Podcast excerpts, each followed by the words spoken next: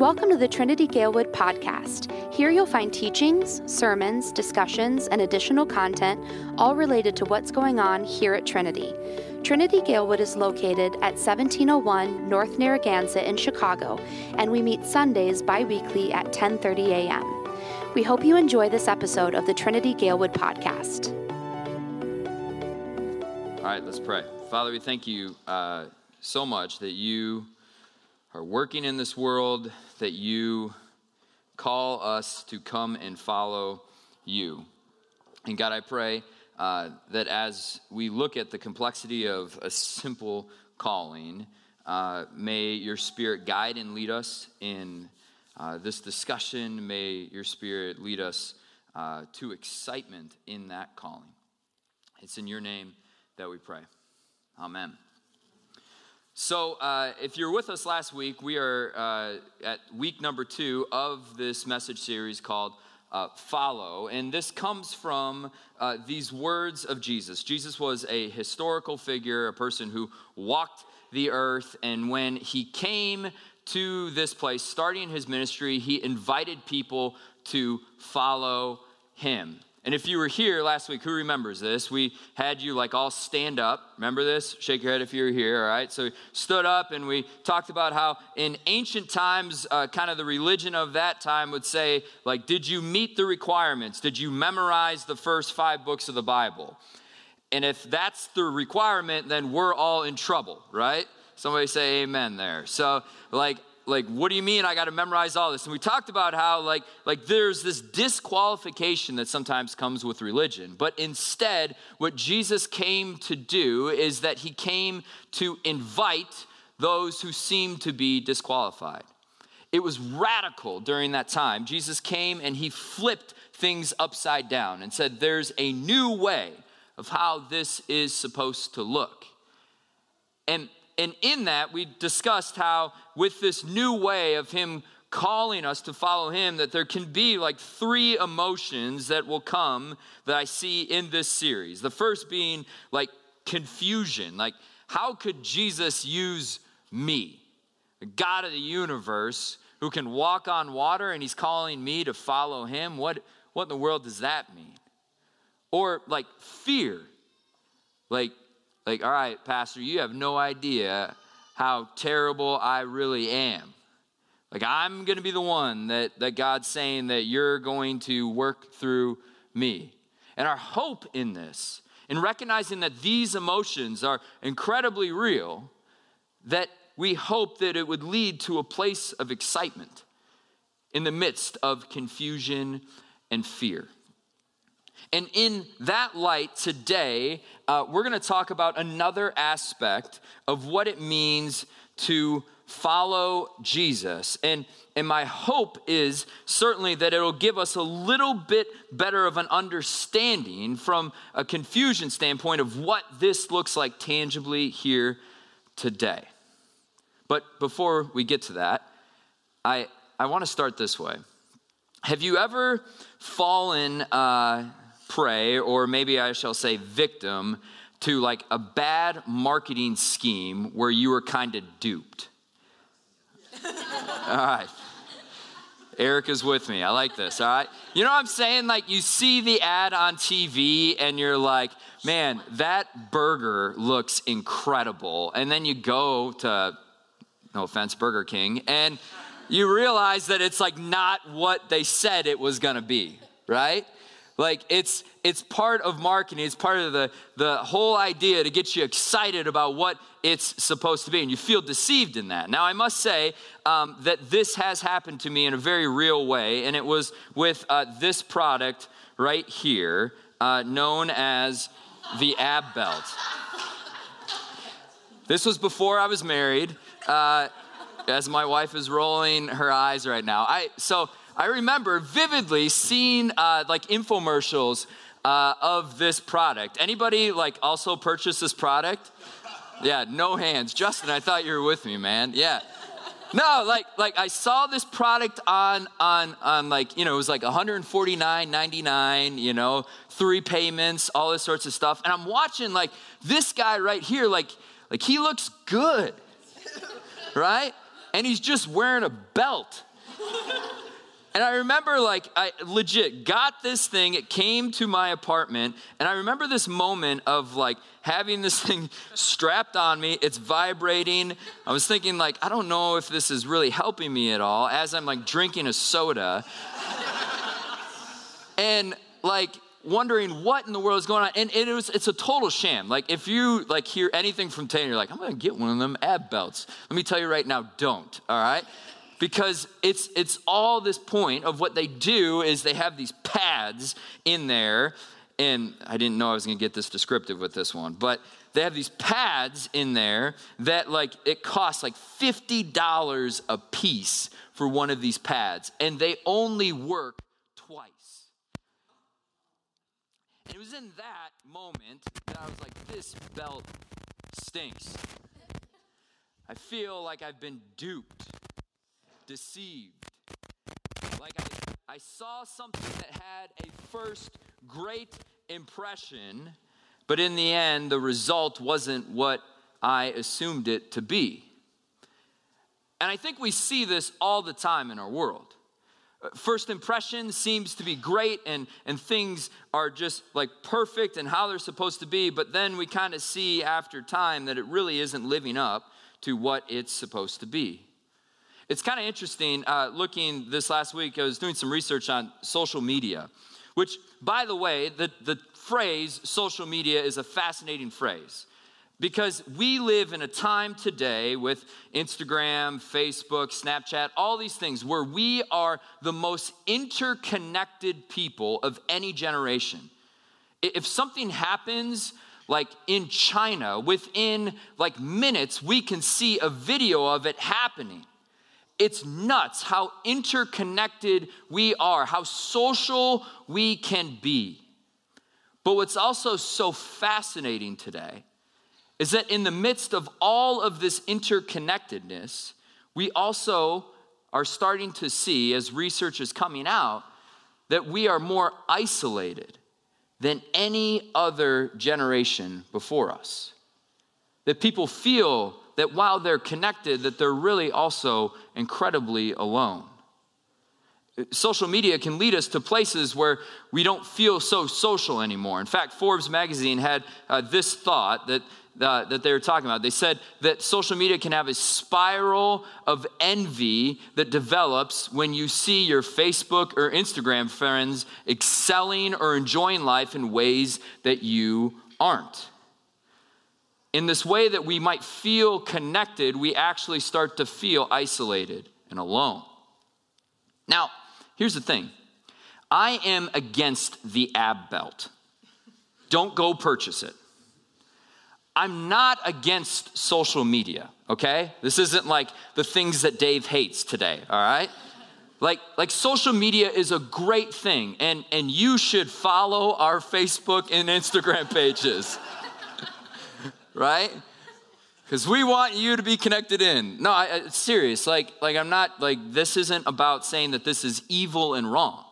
It's actually a, a good thing, but we need to recognize that it comes with some baggage. What seems to be something that's connecting us can also lead us to isolation. And I feel that that's the reason that we need to have this conversation about the church in who we are. Because sometimes we come in with this perception about who the church is and what it is all about. And in some ways, there's, there's a lot of great things that come with the church, but, but Jesus had this assumption. In fact, I would say scripture has this assumption that, that is loud and clear to the people of that time, but for us as 21st century American people, we can miss the mark and we can be deceived. And it's simply this that we can think that faith and being a part of the church is only just about me and Jesus, and that's it. We can fall into the lie of thinking that it's just about my own personal relationship with Jesus. And my, my end goal for today is this I'll lay it out. The end goal is that you would be a part of this community. That you would see that community is essential and important to being a part of the church. And the best way that we do that here at Trinity Galewood is through our small groups. That's how that's one of the ways. It's not the only way, but it's one of the ways. I would say the best way that we can get connected into a community is when we don't just sit in rows here, but we get to know each other and sit in circles. And I would be willing to say that, that this is at the heart of who God is. Uh, look with me here at Genesis chapter 1. In the very beginning, we read this it says that God said, Let us make man in our image after our likeness. If you know, at the beginning, Genesis, the first book of the Bible, 26 verses in, God has already been creating the earth and everything into its existence. And then he has the pinnacle of his creation, the image bearers, Adam and Eve. And we read in that, that that God describes himself as us, a plural not singular. It is this point that God is saying, look, let us make man in our image. That there's something about who this God is that he's working within himself. Jesus would say these words in Matthew 28. We read them last week. Go therefore and make disciples of all nations, baptizing them in the name of the Father and of the Son and of the Holy Spirit, explaining these three parts of who God is Father, Son, and Holy Spirit. And this is this like ancient doctrine in the church known as the Trinity. If you weren't aware, you're sitting at a church that is named Trinity. Great name for a church as well, all right? The Trinity, that, that word Trinity is never found in the scriptures. But it is a doctrine that has been put, a teaching that has been put in by the church to greater explain who God is. Simply put, it works like this that God is three distinct persons, yet one being Father, Son, and Holy Spirit that he's working in himself. He is community by his nature. And, and when we hear this, these words of Trinity, we might start thinking of like metaphors to explain it. We say, like, okay, well, yeah, I know. So, like, God is like, like an egg. He's three parts in one, right? So he's uh, like the yolk and then the white part of the egg, which is really gross and lets you cook it a lot and, and then he's like the shell. Is that what you're saying? Or God's like, like a shamrock. There's like three little leaves to it. And, and see, sometimes for us, when we wrestle with this concept of who God is, we, we try to like just throw metaphors to say, okay, well, that's what it is. And, and, and in other ways, we might be on the other side here and we say, well, like, that's just way out of my league. What in the world is Pastor Dave talking about? I don't even care that God is this Trinitarian God. See, I think we have to understand that there's something incredibly mysterious going on here. While a metaphor will always break down and is helpful for us maybe to explain it, there's a mystery that's happening in who God is and how he works in himself. And we need to, to dwell in that mystery. To not just say, oh, it's mysterious and I don't get it, but to see that God is continually unveiling and explaining more of what that mystery is. And He does that in community. He does that as we come together, He does that as we work together. A, guy named Richard Rohr said it this way in his book, The Divine Dance, talking about the Trinity. He says that the energy that is found in the universe is not in the protons, electrons, and neutrons that exist in the world, but the energy is found in the relationship between all things. This energy is found in the relationship of all things working together. There's something powerful about community. There's something powerful about people coming together. There's something powerful about the Trinity in and of itself and how it works. And see, God is a God who's all about relationship. That's what He is, that's who He is at His very core nature. But I know this to be true, not just because of when He created things, He said, Let us do this. I also know this to be true in how God fights and what God fights for. Because if you know the story, after he creates Adam and Eve, he tells them to not eat from one tree in the garden. And they go against that request, being deceived by a snake in all things. And then there comes this place that we read. This is what happens. It says, They heard the sound of the Lord God walking in the garden in the cool of day. And the man and his wife, they hid themselves from the presence of the Lord God among the trees of the garden. See, there's something about us that we seem to run away from community. There's something about us that we seem to not want to trust God. And if, if it just would have ended there, that they just like ran away, this seems like quite a depressing story. We read here that God says, But the Lord called to the man and said to him, Where are you? From the very beginning, God is fighting for community. He's fighting for relationship. He's desiring to bring things back to how they are supposed to be. And that's not it's not easy. It's not natural for us as people. I read this last week that this next year, studies are telling us that there will be a million people in the world who commit suicide. Think about that for a second. A million people this year will commit suicide. And I know that suicide is a very complex thing. And there are many reasons that come that drive a person to get to that place. But that's literally one death every 40 seconds. That someone would feel isolated, alone, away from community. A guy, Robert Putnam, he said this in his book entitled Bowling Alone, which was an important book telling us more about uh, ourselves as American people.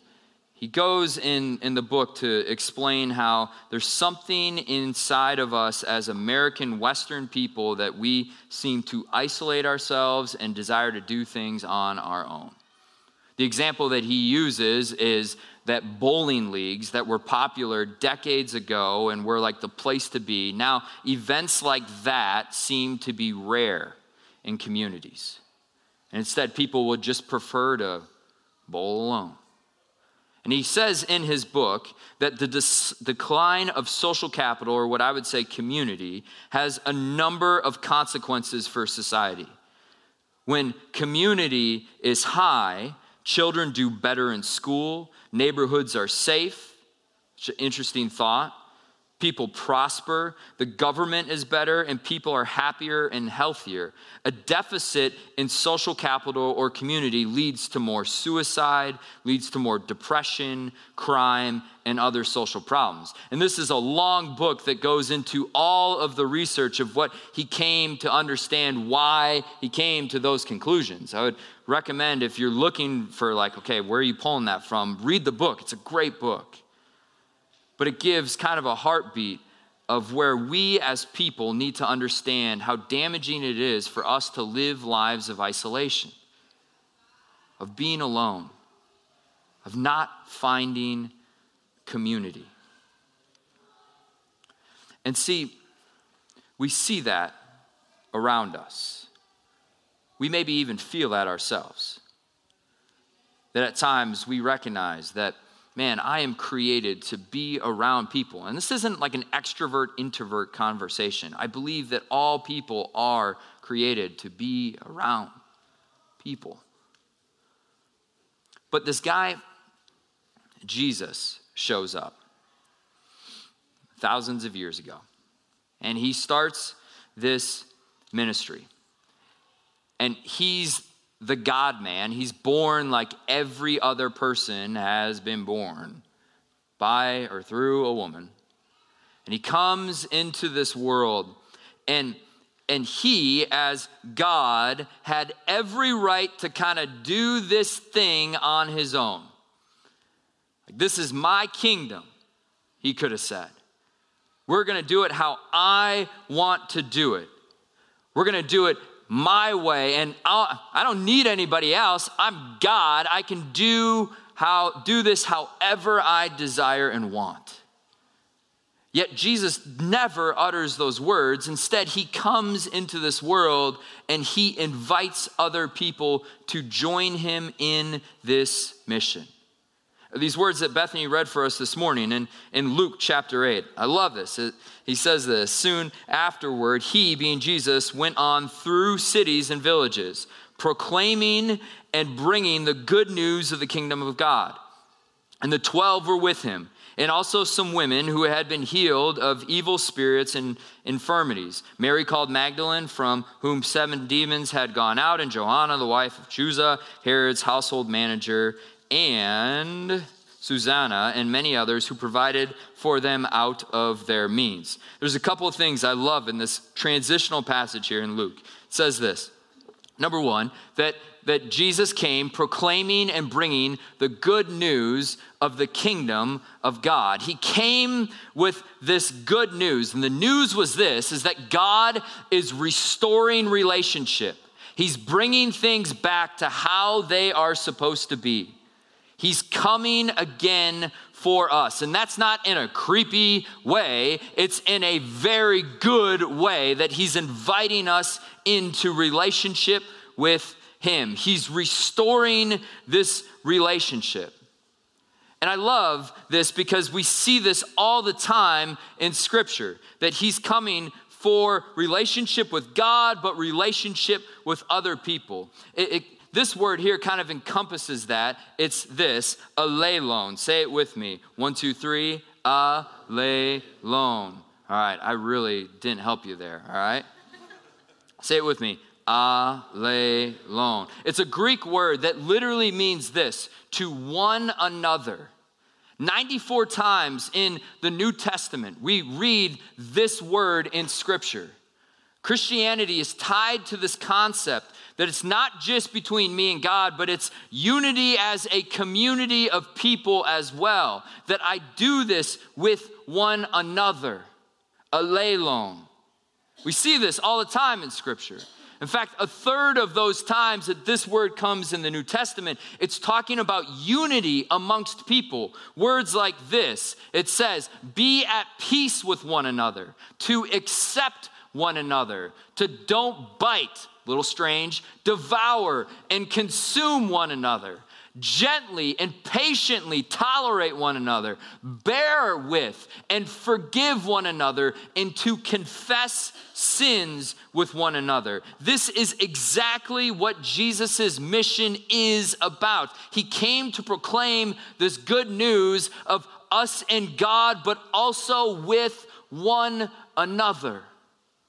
And he sealed that by his death and resurrection, by him dying on the cross, rising again from the dead, bringing restoration to relationship with God.